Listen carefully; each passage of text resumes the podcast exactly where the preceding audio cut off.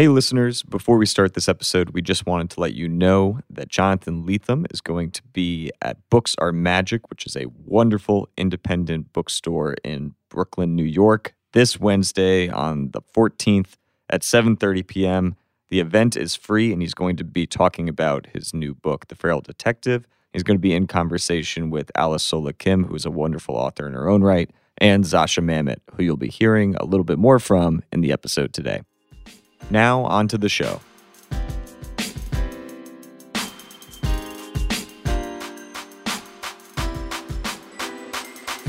You're listening to Harper Audio Presents, a podcast for audiobook fans made by audiobook people like me, Andrew Caberline.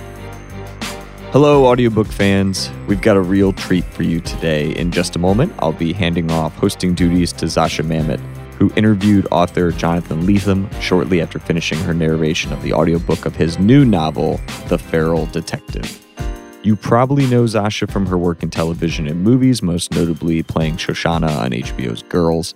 The Feral Detective is Jonathan Lethem's first detective novel since his 1999 smash hit Motherless Brooklyn. There's a lot to like about this novel. There's a journey into the desert, there's a fun, unlikely detective duo, there's a character who keeps a pet possum in his desk drawer at work. It's delightfully strange, and we can't wait for you to hear it. So, first, we're going to play you the interview, but stick around because after that, we're giving you a sneak peek of the opening minutes from the audiobook. Take it away, Zosia. We were just having a conversation about how to say your last name. I know that happens all the time. It's, Um, Leith- it's Lethem. yes, we figured that out, but we also listened to many people mispronouncing it, which I understand so deeply. Um, my Zosia, so it's like.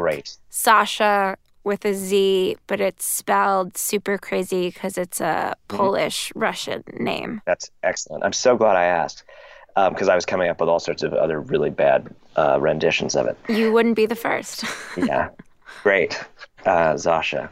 Well, very nice to meet you, and thank you so much for recording the book. It really uh, was such a delightful uh, thing to to have have happen. Oh, thank you so much for asking me. I really, I was super excited and very honored that you asked me. So, I, I recorded one of my own audiobooks. I recorded um, a, a book, a novel called uh, "You Don't Love Me Yet," and I still feel that I know that book in a different way and better than I know any of my other books because I had to read every word aloud after you know after the final all the final decisions had been made and and it's very uh, humbling because I know where the bad parts are.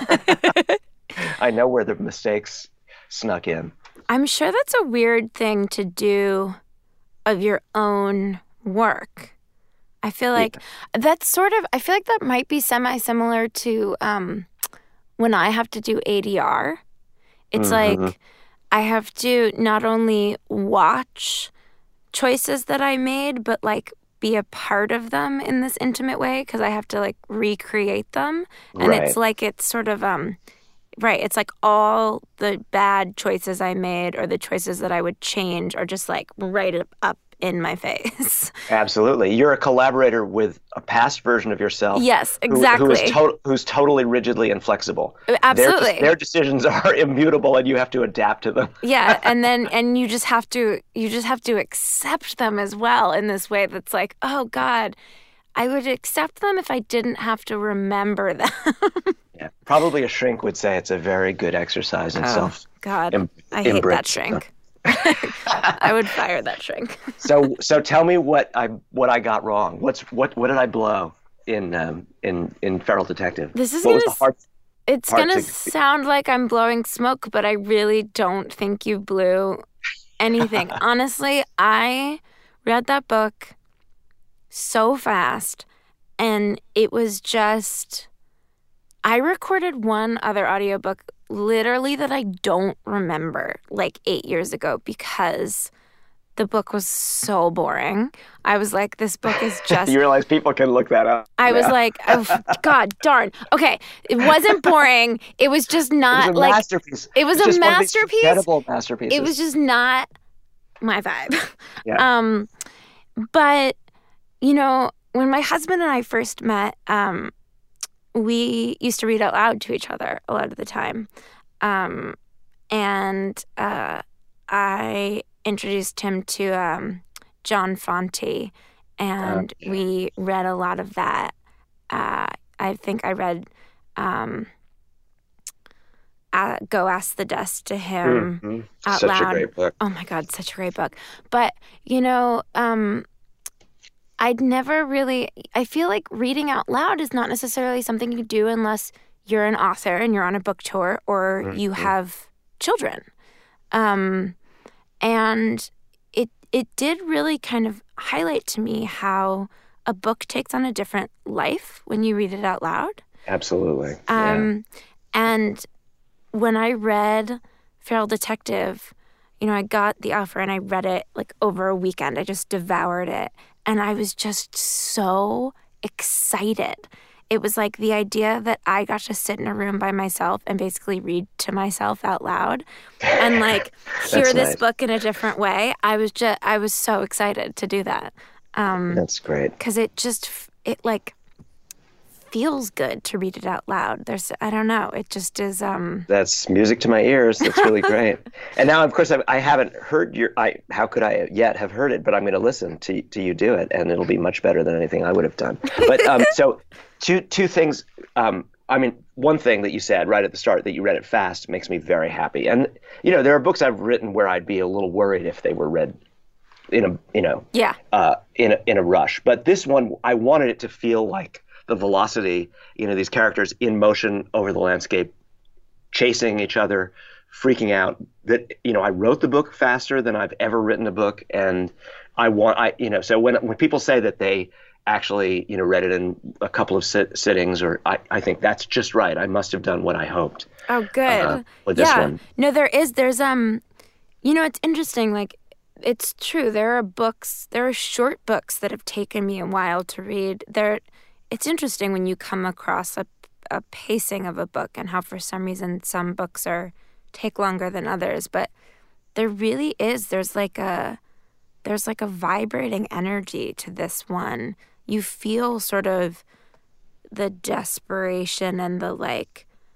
yeah like the the drive the sort of messy driving forward of all of these characters. I really Excellent. felt while i was reading it I wish that was a blurb on the cover of the book. Now. um, so um, another thing you said about like the way reading aloud functions with children. So in the time just before I began this book, I read all of the Tolkien trilogy and all of the Phil, Philip Pullman's trilogy.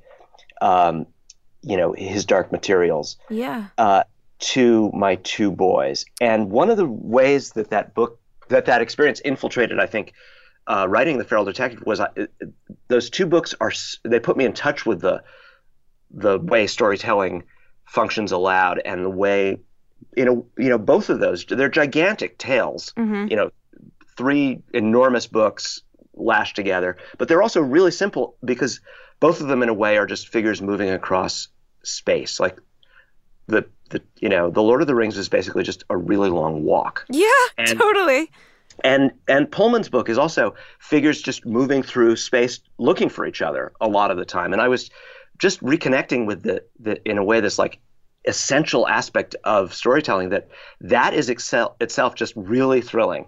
And that uh, in a way even the feral detective is obviously so much smaller than those trilogies.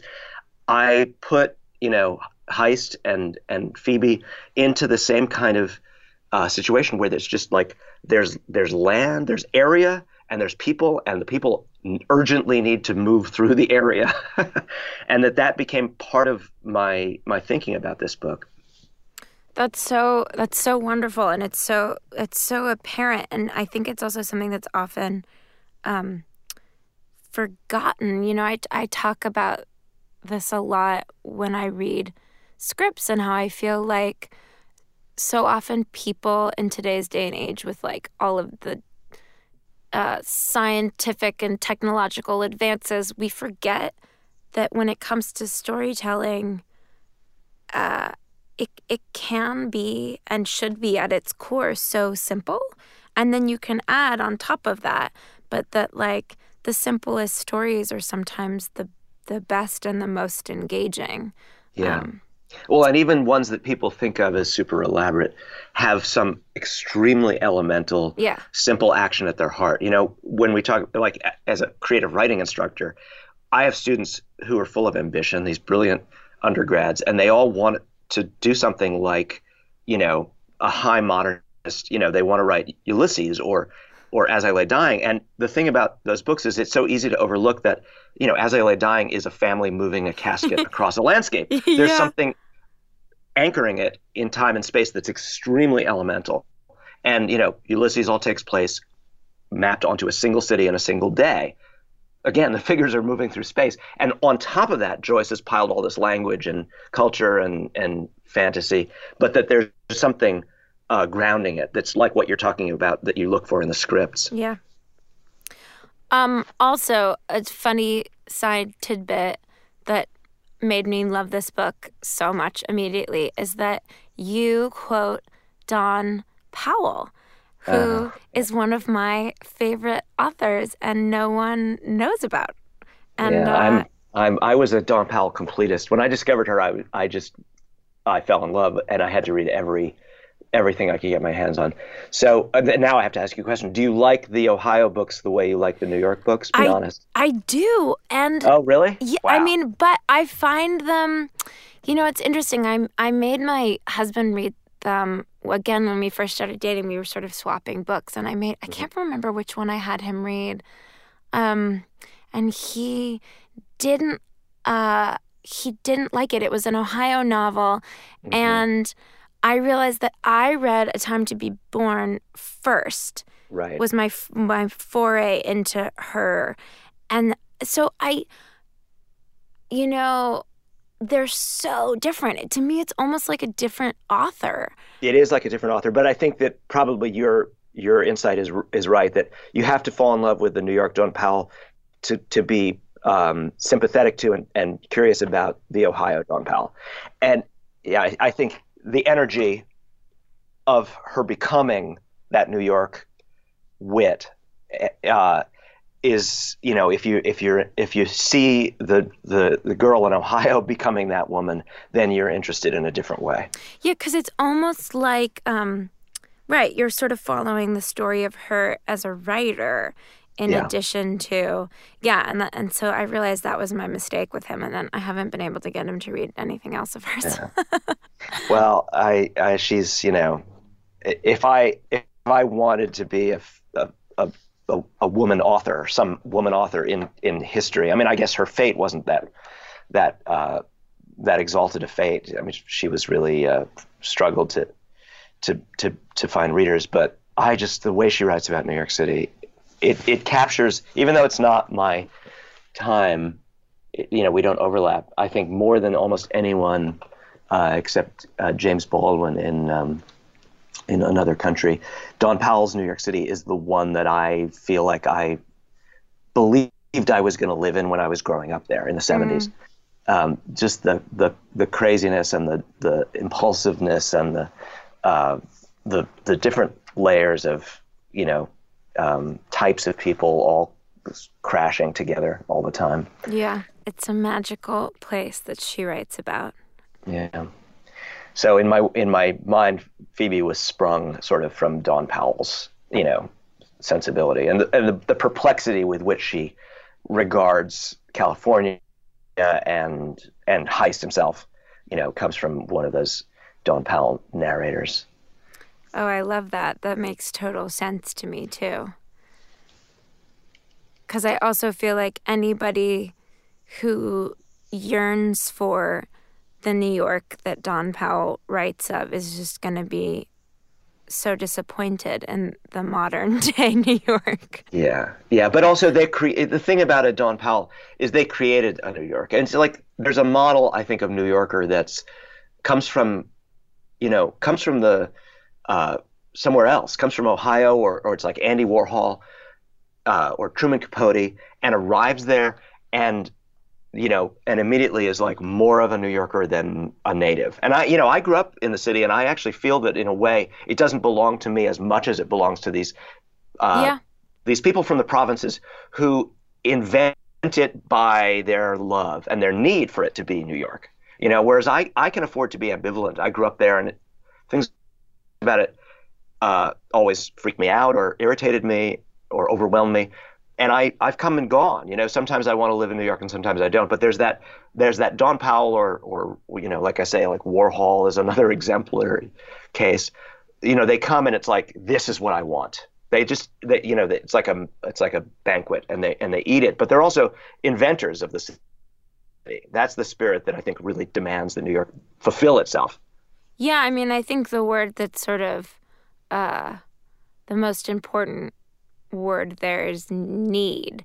You know, when you're born into it, you can uh, you can take it or leave it, but there are those human beings that feel incomplete without this yeah. tiny island. You know, and they're drawn yeah. to it like sort of a moth to a flame.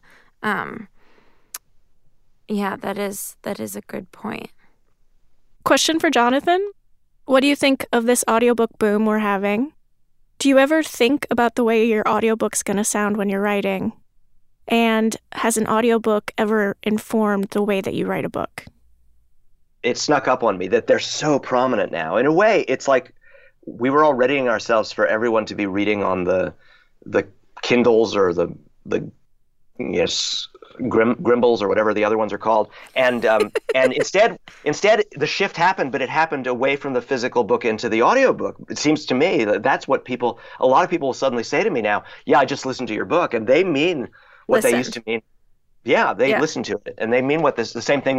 They for them that's that they just read my book, and I'm infinitely grateful, as I always am for readers or anyone who you know gives gives a shit. I'm just amazed and thrilled when people embrace this weird art form that I'm totally devoted to. You know, I don't take it for granted. And so that it that it's working for people is a is a is a fascination to me and a miracle.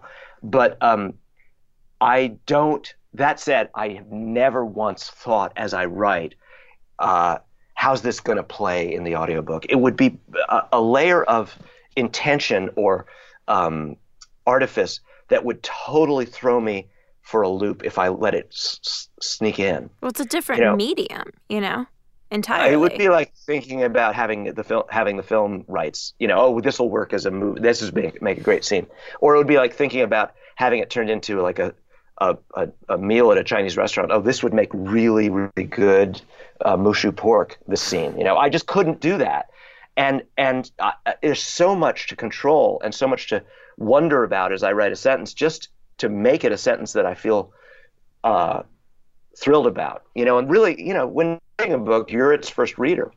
Yeah. So I I write it like I'm reading it, and I, I identify with the position that that Sasha and I have just been talking about, the person sitting in a solitary space, apparently with nothing going on, but the, this giant activity happening between their brain and this, you know, the black marks on the page.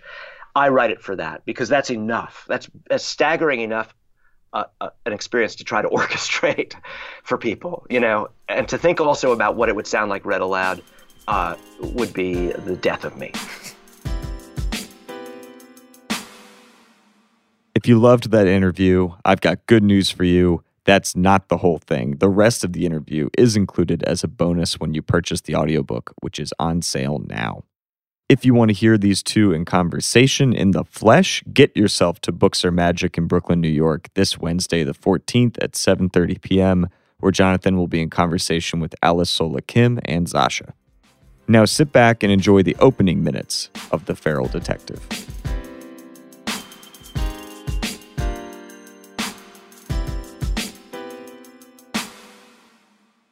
Part 1 The Wash.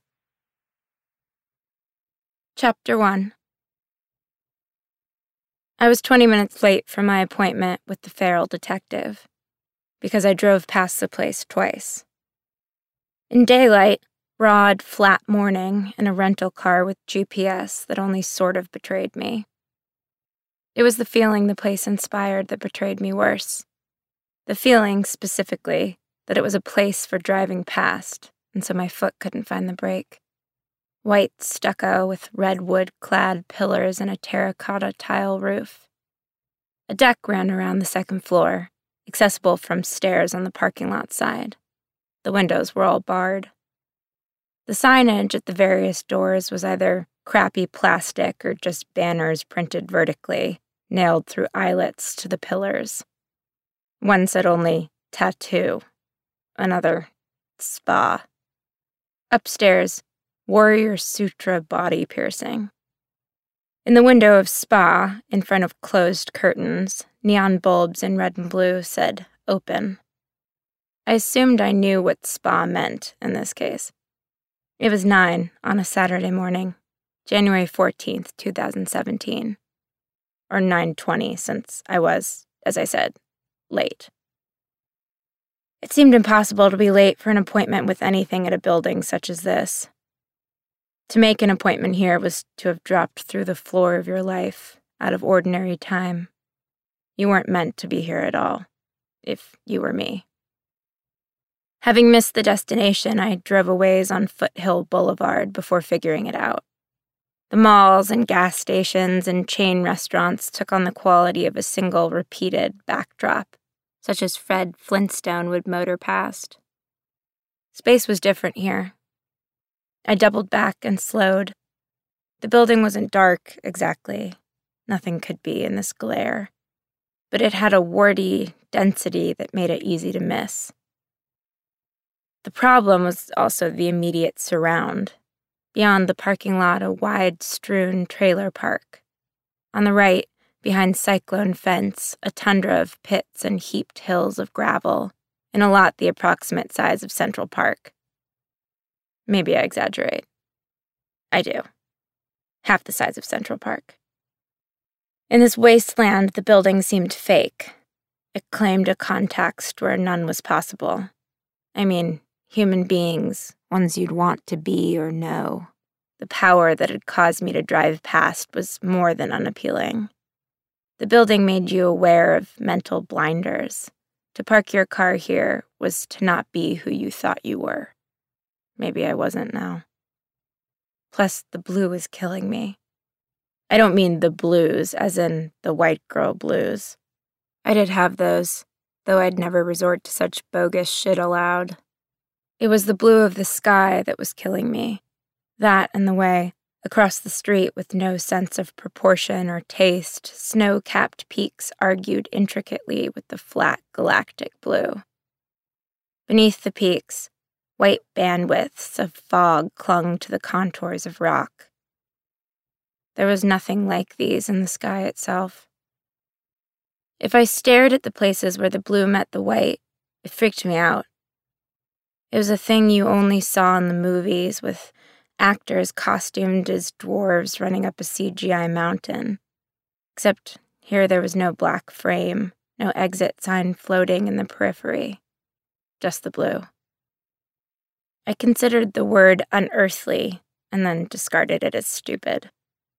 This was the earthly, precisely.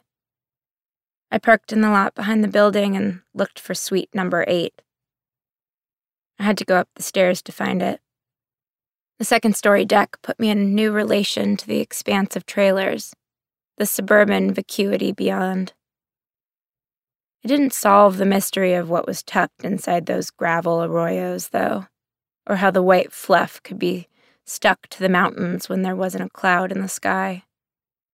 Lady, you did this. You went west. Now suck it up. I knocked.